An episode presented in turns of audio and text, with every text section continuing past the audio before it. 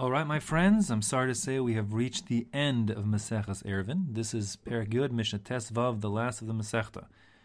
And we continue to discuss the topic of Ein Shvus B'Mikdash, leniencies that apply on Shabbos, but the truth is that this Mishnah really is not about Shabbos at all. It has a Shabbos application, but it actually reaches beyond the scope of Shabbos.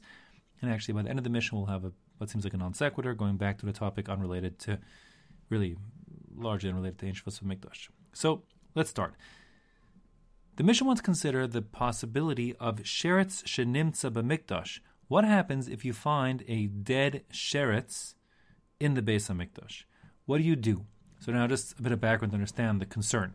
First of all, when we're talking sheretz here, what we mean is one of the specific eight shiratzim, these eight animals that are enumerated in the psukim, in Vayikra there. Um, a sheretz is any kind of small terrestrial creature, maybe the one that like kind of has short legs and looks like it's scurrying about. So that would be like you know rodents and reptiles and so on. The pasuk enumerates specifically eight of them that when they die, their carcasses carry tuma. Um, it's actually quite a weak form of tuma. It's the weakest of the various avos of tuma, source of tuma in the Torah. Um, and the tuma is conveyed specifically by direct contact, by maga. So just making it clear, if you have a dead sheretz that isn't on the list, just besides those eight, another sort of animal that isn't there, you have a dead one, it doesn't convey tuma at all. But these specific eight do convey tuma, and there's a special mandate not to introduce tuma into the base of mikdash or the korbanos. And there's actually, um, if a person would be tame and introduce himself coming to the base of mikdash um, as being contaminated with tuma, there's actually an, an Isser Kares, a very severe penalty.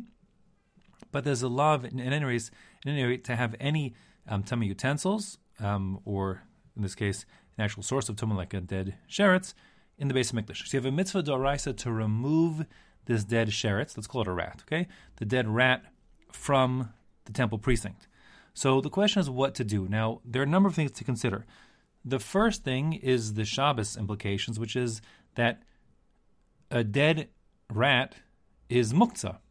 And normally you can't move muktzah on Shabbos, but here we're going to be lenient and say, Ein Shvus Mikdash, we're not concerned with that because we don't have tomb inside the base of Mikdash, and therefore we will be required um, to remove the dead rat under certain circumstances from the base Mikdash, even on Shabbos. So that's the Shabbos component. There are actually two other considerations which don't have any specific application to Shabbos and would be equally applicable outside of Shabbos. And the first of those two is that you're not allowed to become tame in the base of Mikdash. Then you'd be tame, that'd be Isser Karas. That means you can't just pick up that dead rat because then you'd become tame by touching it. And furthermore, you can't just so simply take off. And the the suggestion of the of the Mishnah will be the initial suggestion will be that Kohen motzio behemyano that the Kohen should take it out using his hemyon. His hemyon is his avnet. The avnet was the sash there are four different specific kinds of specific begadim, articles of clothing that the Kohanim, Kohen Hediot, regular Kohanim must wear. Um, and one of them is the avnet, this like long sash that goes around his waist. So he can use that sash to pick up the dead rat. Now, by doing so, you actually make the avnet tame, and there is an isser, there is an isser all to itself of making the kalim of the base of English that the Kohen use, like the avnet, to become tame. So that would be an isser from the Torah already. And yet we're going to do that. We're going to allow that to happen because we want the tumah out of the base of Mikdash. And it's better that the avnet become tame because if it use the avnet, so then we're suggesting that would be better than the person using his hand directly because the avnet, well, the avnet becomes tame. The person holding the avnet doesn't become tame. Remember, the only way for the dead sheretz to convey tumah is through maga direct contact and therefore he make the sheretz, the dead rat, will make the avnet, the sash, tame as a rishon, but the person holding it will remain tahor. That's better than him touching it directly with his hand and making himself tame. Then he'd be he himself would be a rishon, but the point is he'd be tame, and that would be nisr kares. That's a much more severe infraction. So you don't want that to happen. Um, so that's the second consideration, conveying tuma to the avnet. There's a third consideration, which is you're simply proliferating tuma right? Because you're spreading to them around. Now there's a new article in the of English, Stavnet, which is Tommy. Nevertheless, the Tana here says it's best you do it that way, and as fast as possible, take off your avnet, grab the dead rat, and remove it from the premises. That's better, shalo lishahos esatuma. Divrei Yochanan ben Broka. Kunter Yochanan ben Broka.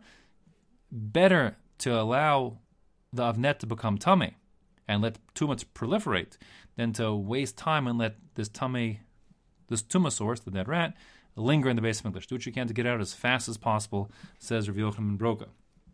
Rabbi Yehuda Omer, Rabbi Yehuda disagrees and says that seems a bit reckless because you're going to proliferate tumah, you're going to make the avnet tummy, and if you don't act, it's only we're only in Shev Altasa territory. We didn't do anything. We're just Shev Altasa means you just sort of sit in your hands and do nothing. And while that's the situation you're allowing to happen is not good, allowing tumah to linger in the base of Mikdash, um, that would be better, says Rabbi Yehuda, than to actively convey tumah to avnet, which is forbidden, and to let tumah proliferate, which is forbidden. And instead, Rabbi Yehuda says you go looking for a utensil which won't be makabel tumah. Rabbi Yehuda Omer, bitzavas shel eitz. Better you find some tongs made out of wood, because wooden utensils they don't have a base kibble, a receptacle, like a place to hold things, like flat wooden tongs. Think of it kind of like chopsticks. So then, those can't become tame. That's the rule. Pshutekli eitz wooden utensils they don't have receptacles aren't tuma susceptible, and therefore that would be better shlola rabos esa because that will then prevent the further proliferation of tuma. Because once you pick up with these tongs the dead rat and remove from the premises, you the coat will be tahor, the tongs will be tahor, the rat's gone, and everything is you know no not, there's no conveying tuma to utensils in the base mikdash or letting it proliferate. All you're doing is just letting it linger around a little longer um, until you find those those tongs, and that is the preferred approach, says Rabbi Yehuda, and the halacha would be like him, paskins the Rambam. Now, question says the Mishnah, mehechin matzinoso. Where in the base Mikdash are we talking about? The base Mikdash is a big place, and there are various um, areas within the of Mikdash of increasing kedusha. So the question is, at what point is the presence of a dead rat such an affront to the kedusha of the base of English that we, you know, allow Shabbos to be broken with the muktzah issue and move the rat? Um, that's the question. So we have a machlokas here. The first shita is Rabbi Shimon ben Nanas who says, Motzino so min ha'heichal, umin ha'ulam, umi bein ha'ulam lemizbeach, to Rabbi Shimon ben Nanas. So Rabbi Shimon Anas holds there are three specific areas, the most sanctified areas, where we simply just cannot tolerate having a dead sheretz there. And therefore, um, he's going to say those are three areas from where it must be removed immediately. Those areas are the the um, the heichel.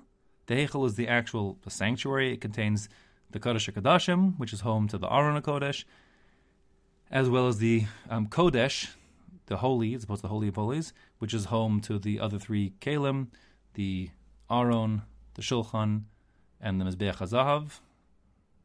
Excuse me. Sorry. The sh- what did I say? Uh, let me say those again. I, I don't know. The menorah. Sorry. Yeah. I'm sorry. I apologize if I wasn't clear. The Aron, the where the Luchos HaBris, the Ark of the Covenant, where the tablets are kept, that is in the Kodesh Kadashim. The three utensils in the Kodesh are the menorah, the candelabra, as well as the, the shulchan, the table which has the showbreads, and the mizbeach hazahav, the golden incense altar. So that's the second place. And those two areas, as well as the ulam, which is the antechamber, the entrance, that tall entrance way um, leads into the heichel. So those areas, no one's allowed to go under any circumstances unless they have specific business there, and only kohanim. Um, as well as the area called Bein Ulam Lemizbeach, there's a 22 Amma area. I mean, those 22 Amos, Kohanim can't go unless they have business there, and also like a Kohen who has like a Balmum can never go there.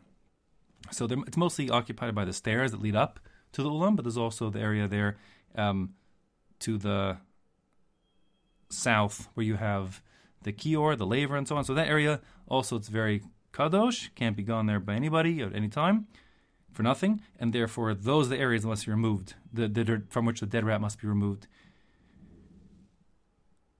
According to Shimon Nanas, Rabbi Akiva is more lenient, and he says Rabbi Akiva Omer Makom shachayavin al zadono kares va'al shagaso chatas.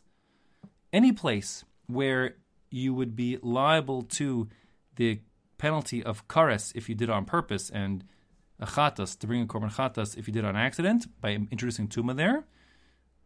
Mosham, those are the areas from which motzino so that you must remove the dead sherets. That means anywhere that's in the azara. It's the azara, that's the area of the 135 wide by 187 amma deep area that starts from the Ezras Yisrael and moves in towards the towards the Hechel. So that area is where one can't go if he's tummy under penalty of Karas. That's what we're talking about.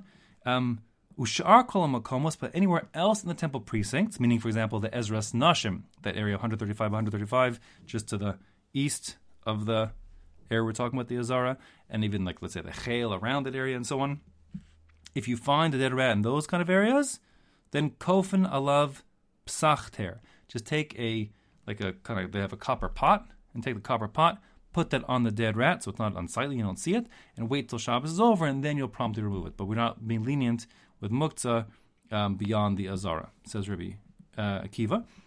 According to Shimon Nanas, he would say anywhere other than the ulam, the heichel, and ben ulam mizbeach, you, like meaning if you find say in the just as Kohanim as Yisrael there in the Azara, you would still put the Pesachtar, you cover it with the pot, and wait till after Shabbos. You can't be Mechal Shabbos with uh, being lenient about about uh, muktzah, even in the in the Azara says. The halacha here would be like Rabbi Akiva, so says the Rambam, and therefore anywhere inside the Azara must be promptly removed. But you should wait, like Rabbi Yehuda says, to get your tongue so that you don't proliferate tumah. Um, just as a side point, and also to illustrate the point, if the source of tumah were something more severe than a dead sheretz, like for example, you had like say a dead dog. So a dog is not a sheretz. A dog is a dead dog is called a nevela. It's a, a carcass of a larger terrestrial animal. So a nevela conveys tumah not just by direct contact, maga, but even by masa, just just by bearing its weight. And therefore, if a person were to use, let's say, wooden tongs, even though the wooden tongs wouldn't become tummy, the person carrying the dead dog with wooden tongs would become tame because tuma is conveyed by through masa because it just bears the weight of the dead dog. And that being the case, the tongs or the avnet gain you nothing. So in such a scenario, um, the best course of action then is if you find the dead dog, let's say in a place where it must be removed, like we just described, based on machlokas, or contrary throughout the entire Azara. So then the right thing to do is the Kohen just pick it up with his hands and make a run for it to get it out of the Azara. Yes, the Kohen will become tummy. Um, and that's certainly no no. But the problem is, no matter what he does, he'll become tummy. Whoever takes it out will become tummy by bearing its weight. So therefore, don't wait. No avnet, no tongs, nothing. Just get it out of there. Okay, so that brings us to the end of that topic, um, which, as you see, is not really about Shabbos so much, but the muktzah part of it certainly is. And the chiddush is we don't worry about muktzah on on the base of Mikdash for those kind of scenarios other kinds of scenarios you see, even if it means having a dead rat lingering around as nashim, we're not going to be ignoring muktzah because remember, Ein Shvus Mikdash only applies when you're talking about a Shvus and when you're talking about something which would mess up the Avodah. This is not that. Okay. Now, one more topic as we end the Masechta. And this is going to seem like a bit of a non sequitur.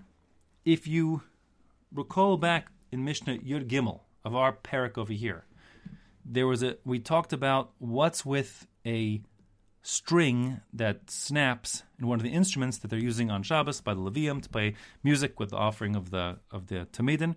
And we said that you could fix the string by tying it with a knot again, provided you're talking about a, a knot in the middle of the string, because that was ostensibly going to be temporary, and a temporary knot is not a kesher shel kayama.